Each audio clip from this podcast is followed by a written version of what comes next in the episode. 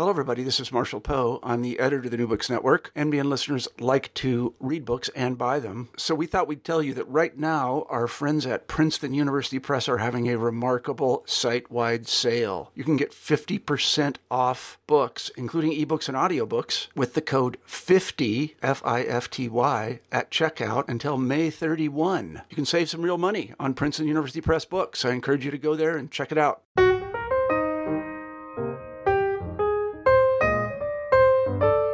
Hello, everyone, and welcome back to New Books and Biography, a podcast channel on the New Books Network. I'm Mark Clovis, your host for the channel. Today I'm speaking with Richard Drake about his study of the 20th century American historian Charles Austin Beard, entitled Charles Austin Beard The Return of the Master Historian of American Imperialism. Richard, welcome to the show. Thank you very much. Glad to be here. Well, we're glad to have you on, our, on, on the network. I was wondering if you could start us off by telling our listeners something about yourself. Well, um, I teach uh, history at the University of Montana. I've been here since 1982. Uh, I teach, uh, I was trained as a Europeanist, but I've added uh, American foreign policy as a research area uh, in the, the writing that I do.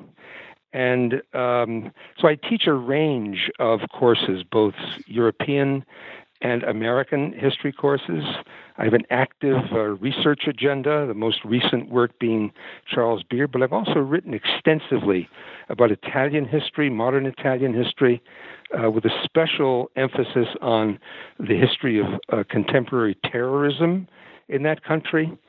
Uh, but my most, my two most recent books have dealt with uh, uh, Robert La Follette, The Education of an Anti Imperialist, which came out in 2013, and now most recently, the book you've just introduced about Charles Beard. You describe uh, a, some. You describe a little bit your uh, intellectual journey uh, that that brought you to the book in, in, the beginning of it.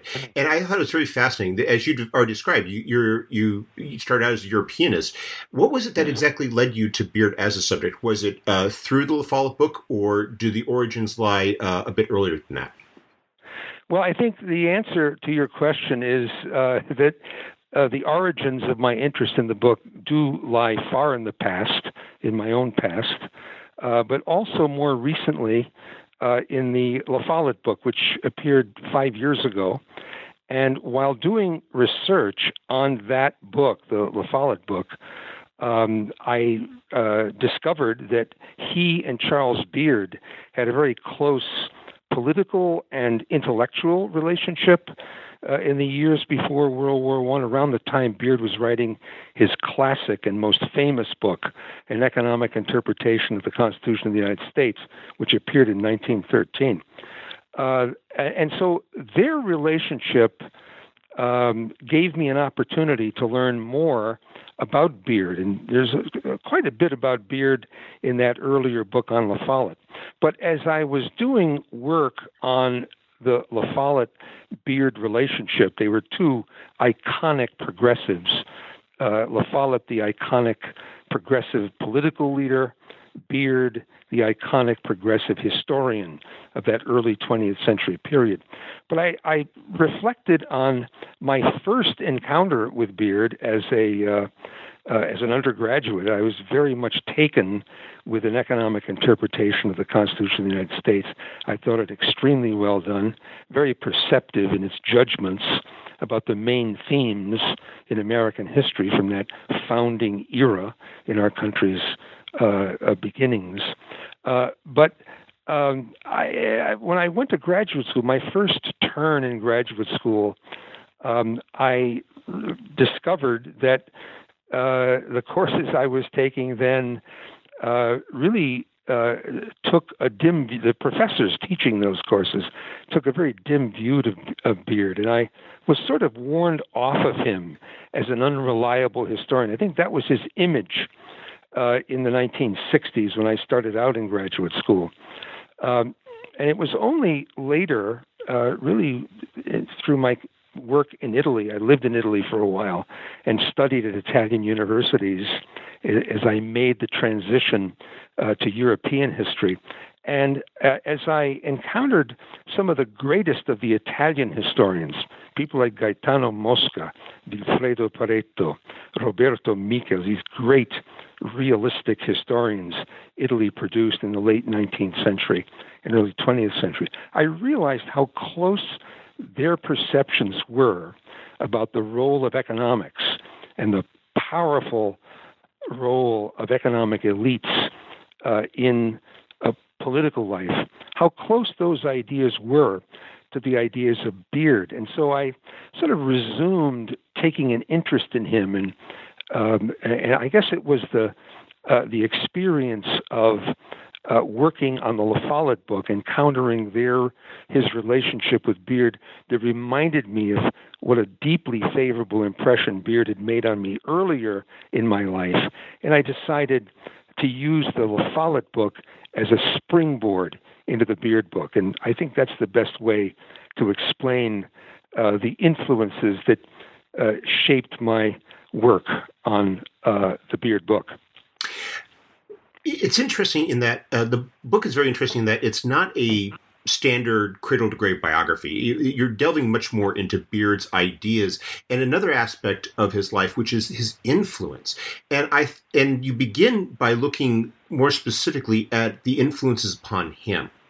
I was wondering if you could start off our examination of the book by talking a bit about Beard's intellectual growth, his uh, upbringing, and how he came to the ideas that he had when he started writing his, you know, famous body of of, of, of work. Okay, well, he he was an Indiana farm boy, uh, born in 1874 uh, in corn country in Indiana, and uh, he um, uh, went to DePauw University. He he was a did his undergraduate work there, and was able, uh, following his graduation, uh, to enter uh, the history program at Oxford University. His his father was a wealthy farmer and businessman, and was able to afford uh, the expense of sending his son to Oxford. And so, in 1898, Beard uh, went off to Oxford and and spent four years there, really spending most of his time not in the classroom, but rather uh, founding uh, Ruskin College, which was a working men's uh, college. He was very very passionate about. Uh, uh, uh, educational reform movements, and this this would be a, a, a characteristic feature in his life throughout his career. But but uh, he also made some very important contacts uh, at Oxford. I suppose the the thinker who influenced him the most uh, was uh, John Ruskin. He was a very famous, probably the most famous art historian in the world. But what drew Beard to him was an 1862 book that he wrote called Unto This Last. It's a work of social criticism from a culturally conservative uh, perspective, and this is one of the most interesting features of Beard's intellectual life, is that he starts out his career really uh, under the influence of this cultural conservative thinker. I say it's ironic because Beard would become famous as a left wing progressive historian, but there's always this, this cultural conservative core at his thought that is imparted from Ruskin's work.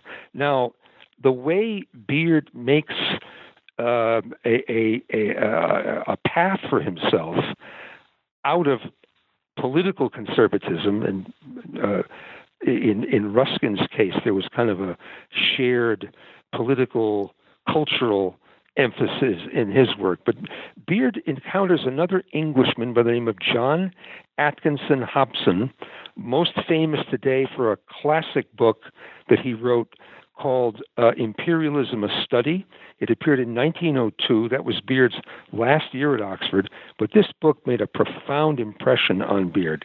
Uh, it helped him to understand the important role that economic elites play in the history of imperialism. But most significantly for Beard's intellectual growth at that time is that uh, uh, Hobson was a great admirer of uh, uh, Ruskin, but he sought to adapt Ruskin's thought to progressive causes, working men's causes, in a progressive way, uh, female, uh, the suffragette movement, uh, uh, anti-imperialist ideas, and so it's it's Atkinson Hobson, John Atkinson Hobson, who really leads Beard, I think, into his mature uh, political views and thought.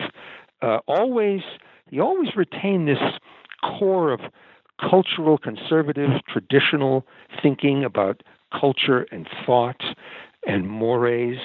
Uh, he was never inclined toward Marxism, toward any revolutionary left wing uh, uh, traditions. I think it was Ruskin who held him back from all that, and it was Hobson who was able to lead him in the direction of a more progressive interpretation of those traditionalist views. So those are the two main figures who helped to shape his outlook. I would add one other name, uh, and it would be that of Edwin R. A. Seligman, who was a professor at Columbia University, where Beard finally ended up getting his PhD in 1904. He left Oxford in 1902, transferred to Columbia University, where he got his degree, and it was there where he met uh, Edwin uh, R. A. Seligman, uh, a professor who uh, is most famous for his economic interpretation of history, sort of a non Marxist, even an anti Marxist economic interpretation of history. And uh, Beard uh, also imbibed uh, ideas from that stream of thought as well. The Selig. So, three names to think of in connection with the major intellectual influences uh, that shaped Beard's outlook. John Ruskin, John Atkinson Hobson, and Edwin R. A. Seligman. You've identified how Beard reached his ideas, but yeah. there's a next step that follows, which is how he goes from being uh, an academic who produces books to being this public intellectual who engages with uh, major politicians, who uh, is involved in the discourse on contemporary events or current events. Right. How does that take place during this period? Well, Beard, in addition to being a brilliant historian, was also an enormously influential public intellectual which means that his influence reached far beyond the academy.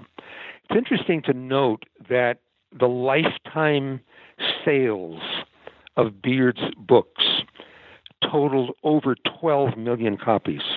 There's no historian I know of who can match that sales record. It's an extraordinary achievement. And I think it's it's a testament uh, to the enormous favor he gained in in the mainstream of society. He was not only an enormously successful academic historian. He served as the president of the American Historical Association, of the American Political Science Association. That in itself was a rare double honor and a sign of the esteem in which he was held by scholars.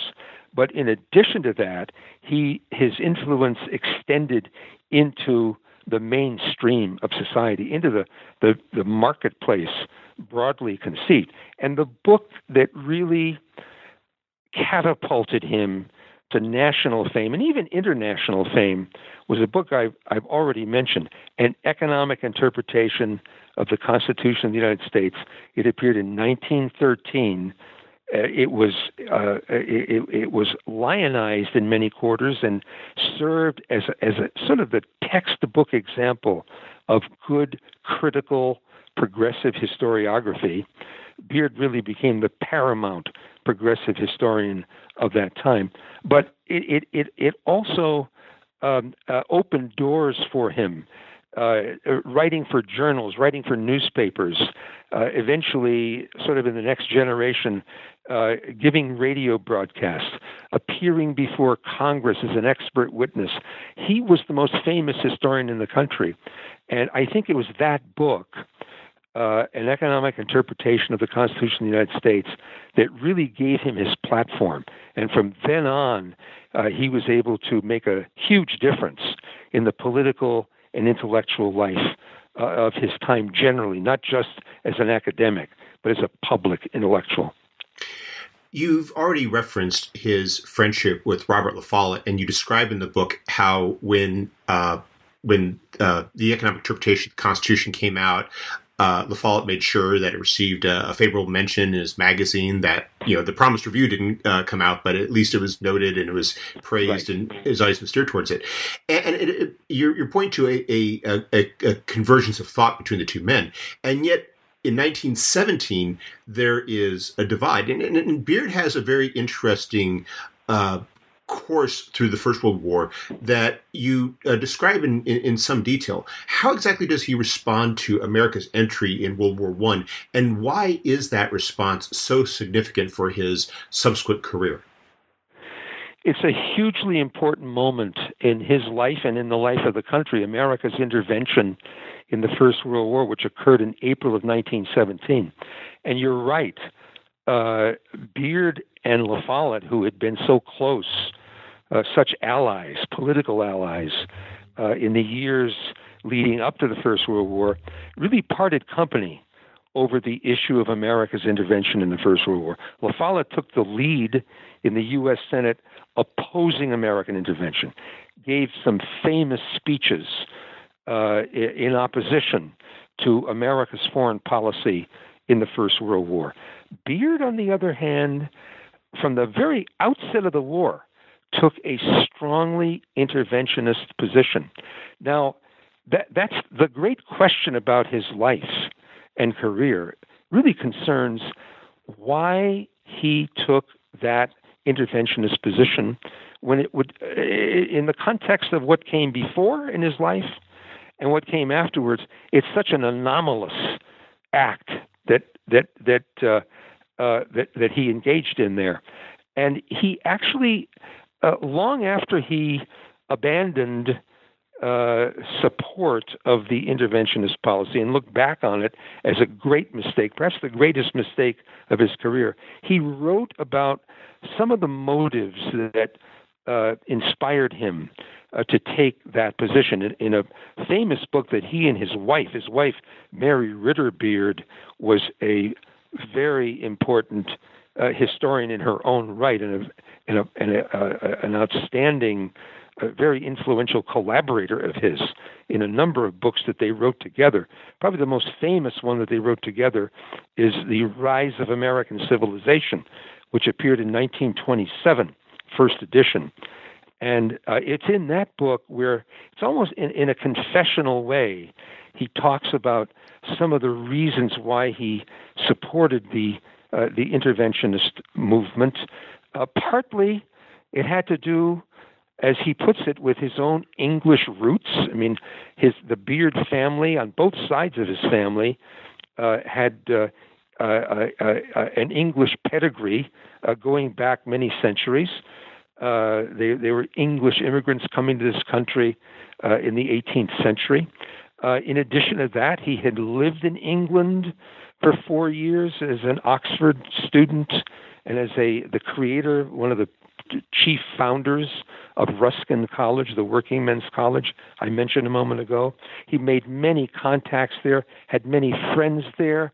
Uh, uh, in other words, there were there were ties that bound him to England, and he wanted to believe them. He wanted to believe that their cause was right, and he persuaded himself that his cause was right, and he became totally committed to the British, to the Allied cause, and and criticized Woodrow Wilson for not getting the United States into that war sooner than he did. yeah, it was only in April of 1917 that we entered. The war broke out in the summer of 1914. Why were we waiting so long? Beard kept asking. And so uh, I think those are the reasons why he embraced the Allied cause and the interventionist cause, which, of course, as you know from having read the book, he later totally repudiated those positions. But he, he for about five years, he was an ardent interventionist. He worked for George Creel's propaganda office promoting the war. He wrote books, essays, articles promoting the cause uh, right through uh, 1919, which is when the scales began to drop from his eyes, uh, and and he uh, uh, began to embrace the revisionist movement, which I know we'll be talking about when you get around to asking me a question about it. Well, one of the things I thought was interesting about that uh, period of his life was that you describe his this this uh, very enthusiastic commitment to the Allied cause, and yes. yet it's you. You also talk about the nuance in it. That when two of his colleagues were accused of being pro-German, he, he didn't just yes. jump on the bandwagon and, and and and champion their dismissal. He he stood up and fought for them. Absolutely, two of his famous colleagues. Um, at, at, at Columbia University who were ardent anti-interventionists. They were pacifists. Uh, James McKeen Cattell, Henry Wadsworth Longfellow Dana, very famous professors, particularly in the case of Cattell, who was a very famous psychologist. Uh, Henry Wads, uh, uh, uh the, the, Professor Dana, um, uh, very well-regarded literature professor, but they were both on the opposite sides of the war from Beard. Uh, they they opposed American intervention from a pacifistic standpoint. They were supporting La Follette at that point uh, in American politics, and even though they were on the opposite side from Beard, when the president of Columbia, who was an ardent interventionist, supporter of making the war safe for democracy, uh, uh Nicholas Murray Butler when he fired those two professors, Beard up and quit. He resigned his job at, at, at Columbia on the grounds that, look, politics aside, freedom of speech, freedom of expression is the lifeblood of a university. If you terminate freedom of speech, if you fire people on the basis of their political viewpoints, you kill the university. I will not be part of this school, and I'm leaving and he resigned on the spot in October of 1917, even though he was on the side of the the university president who fired those men politically, he was against him on moral and intellectual academic grounds. And, and this is a sign, I think, of what an independent thinker Beard was. And he had this reputation all of his life as a ruggedly independent thinker, and you could never really predict where he was going to go because he he based his judgments on not on ideology but on the facts as he understood them. So you you already talked about how after 1919 the scales fall from his eyes. Was there a particular event or moment where it happened, or was it more of a gradual evolution as the war receded into the distance? I think the answer to that question is that it was gradual. He himself claimed uh, in The Rise of American Civilization, which is the second most famous book he ever wrote in a hugely successful survey of American history. He claimed in that book that it was in 1920 when he realized that he had been mistaken about the war. And he, he points out who was responsible for converting him away from the interventionist, making the world safer democracy, political foreign policy viewpoint. There were two names that he cited. One was John Atkinson Hobson, the same man who, be, before the war, had, uh, had such an influence on him in that classic book, uh, Imperialism a Study. But in 1920, um, Hobson wrote an article for the Political Science Quarterly on which Beard served as as an editorial advisor. So I, I I knew when I was writing my book that he had read this article by John Atkinson Hobson. Why the war had come as a surprise. It's a famous article, and it's the point of ignition for Beard's shift in political viewpoint about world about the Great War, as it was called, the World War One was called then, and and and Hobson just argues that look, the problem with the the the standard official allied interpretation of the war is that both sides were imperialistic. Both sides were really responsible for this war. It wasn't Germany's fault uh, solely as Article 231 proclaimed, but imperialist motives generated policies on both sides of the Rhine, as, uh, as, as, as, as, as, he put it. The other very important uh, writer who convinced Beard, who began the process of convincing Beard that uh, he had it had been a mistake the United States to enter the First World War. That it really was not a war to promote democracy at all. That had nothing at all to do with the realities of that war. Uh, the war was about empire. It was about territories, markets, resources, and the, the, the author, the other author, another Englishman, who inspired him to rethink his whole position about the First World War was Philip Gibbs, British journalist, brilliant writer, the author of a book that appeared in 1920 called The Realities of War. It merits rereading today, I think. And Beard read it and uh, I found this the same arguments even more fully developed than in the article by Hobson, which came out that same year, that that the war had been about empire, not about democracy. Democracy was the camouflage that the United States government uh, produced to conceal what the realities of that war were. And uh, so I think that's where it begins. And those two authors, Hobson and um, uh, and Gibbs, along with many others. I mean, I, I mentioned them in the book. People like um, uh, uh Henry Elmer, uh, Harry Elmer Barnes, uh, Max Montgelas, a German writer. There are many, many other of these revisionist authors who form a what became known as the revisionist school the revisionist interpretation of the First World War, the war being about empire, not about democracy, not about justice or freedom or any of those buzzwords that were in the air uh, during uh, the First World War. The war was about empire, it was about uh, geopolitical positioning strategy, strategic positioning. Uh, uh, Beard becomes a very prominent part of the revisionist movement. But he becomes a prominent part of it very gradually.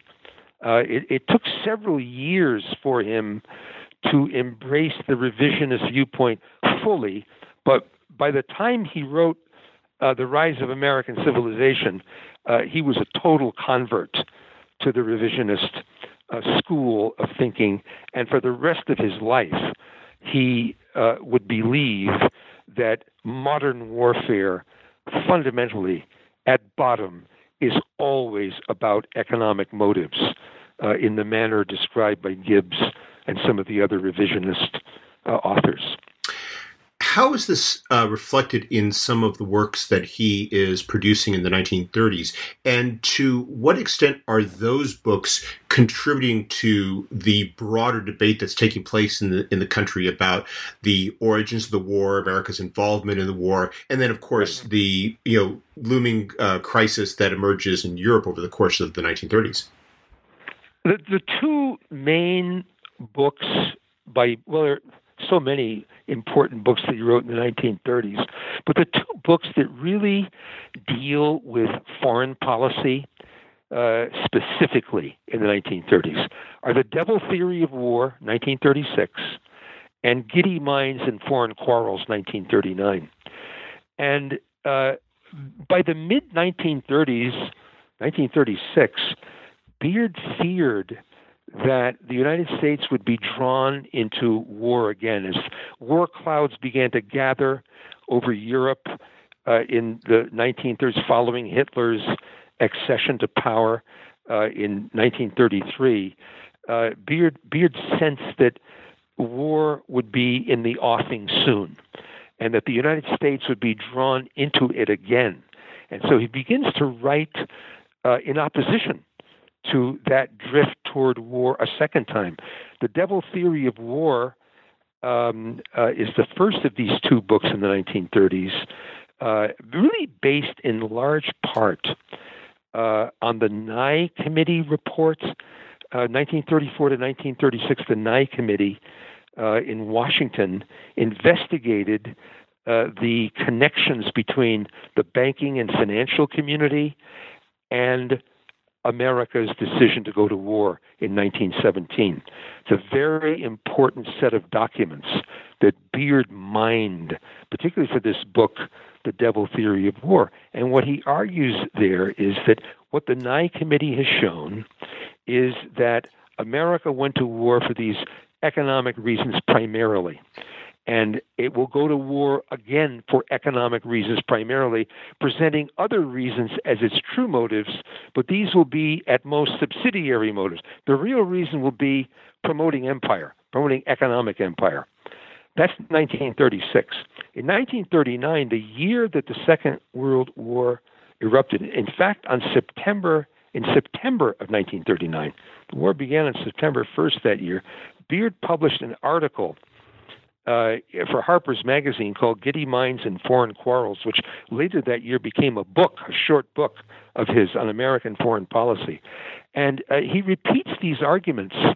The reason why uh, that second book was so important is that the America First movement, which which uh, began in 1940, but uh, the the America First movement, in opposition to America's intervention in the Second World War, uh, there were over 800,000 members of America First. There were more than 400 chapters of this organization. Beard never belonged to it, but he was their premier historian. His name and his books appear on all their recommended reading lists, usually at the top of their recommended reading lists. And Giddy Minds and Foreign Quarrels uh, was at the very top of that list. And what he argues in that book is that classically, throughout history, going back to the earliest historical records, the very uh, first historians, really beginning with Herodotus and Thucydides and coming all the way through to the present, they all have talked about how governments in difficulty, governments facing problems at home, often turn to foreign affairs as a distraction from those problems at home. Now, what Beard argued in that 1939 book is that FDR's New Deal has failed. The New Deal did not solve the problems of the Depression. In fact, in 1937, 1938, there was a resurgence of economic crisis in this country. Uh, uh, the unemployment numbers were spiking, and other negative economic indica- indicators revealed how ineffective the New Deal had been in solving the economic problems of the United States. Beard thought that uh, it really only was with the uh, uh, the the the, the on- onset of the Second World War and incoming war orders from Europe that enabled the United States economy to begin to overcome the ill effects of the Depression. It wasn't the New Deal, it was the Second World War that ended the Depression.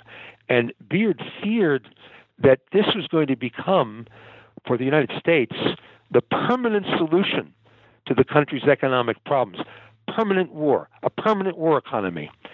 Uh, uh, and this was his great fear for the United States he thought that this was the existential crisis that America faced to be on a permanent war, uh, uh, war status, war footing, permanent war economy, and all of this was going to be resulting from our intervention in the Second World War.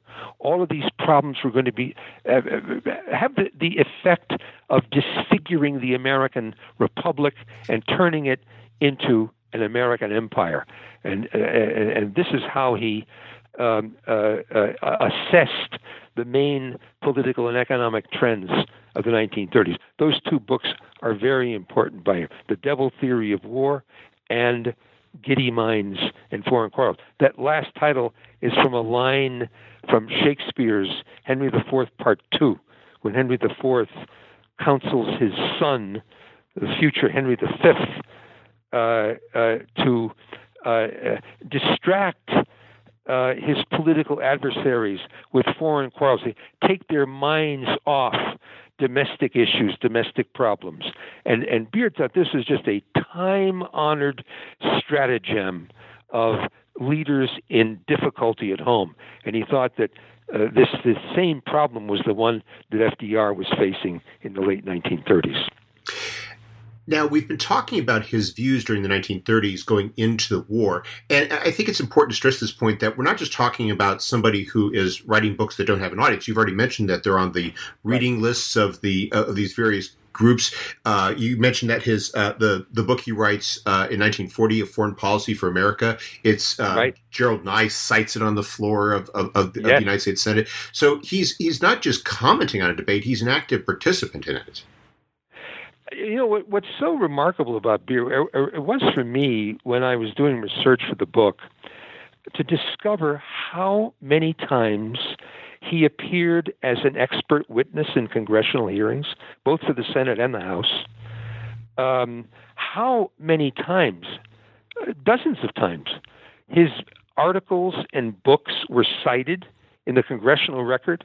I, it's it's just extraordinary uh, to realize uh, what his power was, what his influence was, and particularly for senators like uh, Burton K. Wheeler uh, of Montana, uh, who who was uh, a, a, a, powerful anti-interventionist. Gerald P. Nye, you've already mentioned him, um, was another one, constantly citing Beard's ideas, Beard's work, bringing him to Congress to speak to the leaders uh, about his views concerning foreign foreign affairs. So his reach was um, very great in American political life. And it, as you just mentioned, also uh, in, in, in, in terms of how many people were reading him, how many people were, were following his arguments. He had this reputation of being the truth teller.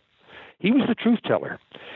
And you have to realize that in the Depression era, uh, uh, when the American economy had cracked up, and uh, the American economic establishment was in low standing in terms of its prestige and the honor uh, in which it was held.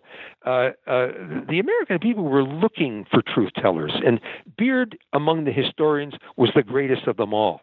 And so, whenever a book of his appeared, it, it automatically sold extremely well, many of them becoming bestsellers. Um, uh, books that today, when you go back and read, for example, The Rise of American Civilization, which came out in a second edition in the 1930s in the Depression era, a much uh, an amplified edition. But when you read that book, it's 1,700 pages long. People were reading these. They didn't have television or the internet. I mean, they had to read more, I think, in those days, and they read Beard and they revered him. Uh, his his standing was um, uh, uh, really at, at, at, at an extraordinarily high point all through these Depression era years, especially uh, leading into the Second World War. But then, of course, as you know, everything changed.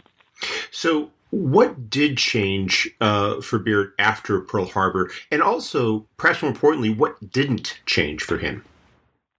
Okay, let's start with what didn't change. Um, after Pearl Harbor. Uh, his reaction to the Second World War uh, was somewhat complex. Uh, uh, in his private letters, and by the way, he and his wife burned all of their personal papers, so m- much of his correspondence just just isn't available to us. But but uh, letters that he wrote to people have survived in various collections, and we know from those letters uh, and from articles that he was writing, and even from some of the books that he was writing during the war years, he, he continued to have a critical view of American foreign policy.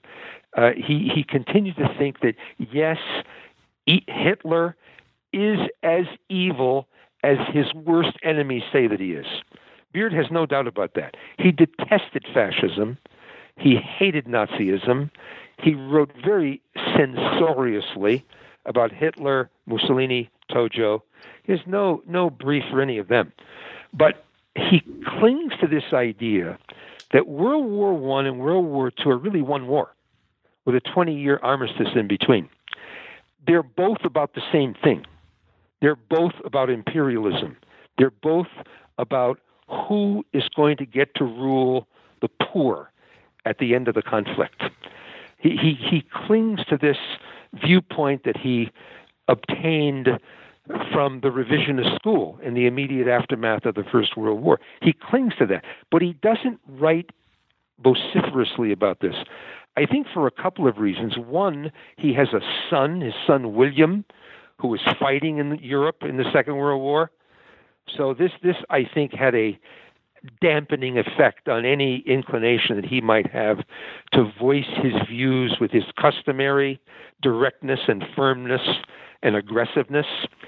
Um, uh, uh, uh also, he he came to see the the reason to defeat Hitler. He he does accept that as a legitimate war aim, but he always senses that that's not the real war aim. He he argues that with FDR claiming uh, in famous speeches and famous documents that the Second World War is about the four freedoms. Beard says, I, I don't think that's what the war is about. Look who our primary military ally is. It's Joseph Stalin, the worst mass murderer in history, the greatest dictator uh, the the worst dictator in the world, much worse as a mass murderer as of December 7, 1941, than Hitler was. The Holocaust did not get underway until the Wannsee Conference of January 1942. And so Beard says, I just don't think that the war is about freedom. You can't claim feasibly that the war is about freedom when your principal ally is Joseph Stalin the war has to be about something else. I think that something else really has to do with the standard reason why nations go to war, why they certainly went to war in World War One, and why they're going to war again. The British and the French trying to hold on to their ill-gotten gains from the Treaty of Versailles. The Germans trying to reach out for Lebensraum uh, against uh, in Eastern, Central, and Eastern Europe. It, it's it's about empire again we Americans do not want to become involved in that. To because to become involved in that is to touch pitch, and we must not do that. Uh, the American Republic will be besmirched by this war. The consequences of this war are going to be horrendous, and we must stay out of it. Now, as I say, all of that is is is presented in a very subdued way, in more more openly in letters less openly in what he was publishing at this time. But then, once the war was over in 1946, uh, he begins to produce a series of two books uh, in which he will speak his true mind fully. And that is when I think his reputation as a historian took a terrific hit from which it has not recovered until this day. I thought it was especially fascinating how during the war he uh, formulates a, a, a, connection with Herbert Hoover. And oh, absolutely. You, and you go into uh, you know Herbert Hoover's own uh, positions on the war, and and of course his uh, his his his uh, unpublished book. But it was interesting about how you know Hoover approaches it. Initially, they, they seem to be uh, it, it politically uh, very essy because, as you explained, Beard still remains true to his uh, you know progressive views domestically, but Hoover finds that that he and Beard share very common ground when it comes to this question of uh, Roosevelt's handling of the war, the origins behind the war, and and they have this very interesting. I, I, don't want to. Would you say go so far as to say friendship, or maybe just an association that that continues on uh, through the rest of Beard's life? I, I think it was a friendship, and and, and in, in in a very close one in in some important ways. I mean, uh, uh, Hoover trusted him uh, with very important documents that uh, he furnished to Beard uh, re- regarding the war and regarding uh, his own.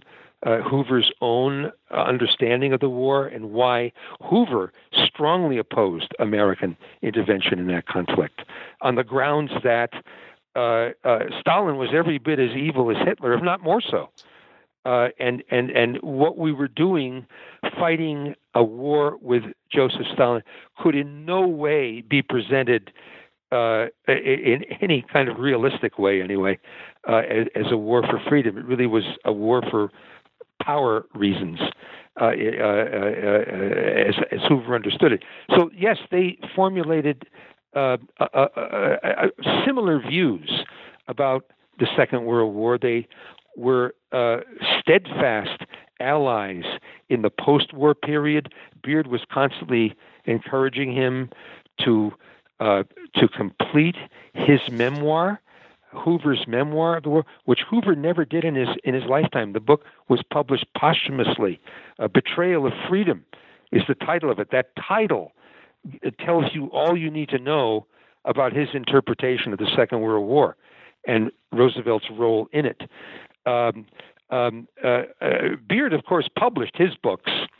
Uh, the two big ones that he published um, were um, uh, American Foreign Policy in the Making, 1932 to 1940, and President Roosevelt and the Coming of the War, 1941, with with this uh, uh, marvelous subtitle, "A Study in Appearances and Realities," in which he tried to show how uh, and, and, and Hoover, uh, who was in a correspondence with Beard as Beard was writing these books, uh, uh, strongly encouraged him in this interpretation of American foreign policy in the Second World War.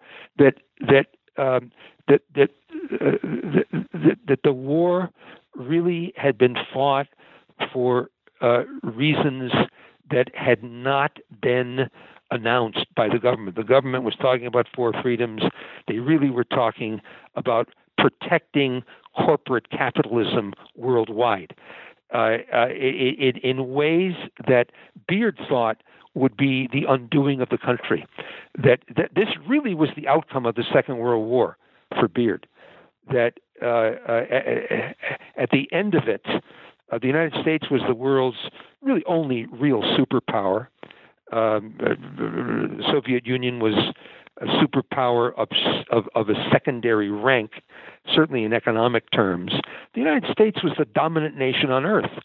And the dominance would be expressed by the expansion of the American military presence worldwide, uh, hundreds of military, eventually some 800 military bases would be established. Why? Uh, Beard was asking in 1946, 1947, 1948. He died in 1948, but he already could see the trend that the Cold War was taking, that the United States would be on permanent planetary guard duty. Guard duty for what? To supervise, to defend, to augment uh, the corporate capitalist structure which in Beard's view meant that the United States, that the American people would forevermore be on war alert. They would be permanent war for permanent peace. That's a famous saying associated with Beard's name. But this would be the principal outcome not only of the Second World War, but the principal outcome of American life forevermore. And of course, right down to 2019, we can see how prophetic a historian Beard was. One of the reasons I wrote this book was to alert the American people that in Charles Austin Beard, they have a, in, in the work of Charles Austin Beard, they have a resource that will enable them to understand how the United States reached the point where it now finds itself in the world permanent war for permanent peace, constant terrorism, constant revolution, constant warfare. And, and, and, this has become the fate of the American people. Beard worried about this in 1946, 47, 48, and prophesied that this would be our destiny, and we and, and we would have to try to pull back from that. And I think his work is a call, it's an inspiration for us to do just that. Well, we've taken up a lot of your time, but before we go, could you tell us what you're working on now? Well, I'm working on a couple of things. I've taken a, a great interest in a poet by the name of uh, Robinson Jeffers, uh, uh who uh, the same year that uh, that that Beard wrote um, President Roosevelt and the Coming of the War, 1941. That same year, Jeffers wrote a, a famous anti-war poem called "The Double Axe." which I have described in uh, a paper I gave not long ago at the uh, uh, Robinson Jeffers Association conference, which is held annually in Carmel, California. uh, the, this is Beardianism set to the music of poetry. Uh, so I have a lot of interest in him, and I'm writing some articles about him, uh, one of which will be appearing shortly in Jeffers Studies. Uh, another project, the other project I'll mention here very briefly, is work I've done for many years on Mark Twain as a critic of American empire. I've done quite a bit of research in the Twain papers uh, at Berkeley, California. All the papers are housed there magnificently. It's a wonderful collection. I've made a couple of research trips there, and I'm in the process of gathering my thoughts for a book about him. That would be really part of a trilogy that I have in mind of books about American critics of Amer- of, uh, of of the country's imperialism. Robert La Follette, Charles Austin Beard, and then finally Mark Twain. Uh, well, it sounds like you have uh, quite a full plate of research there. we never stop.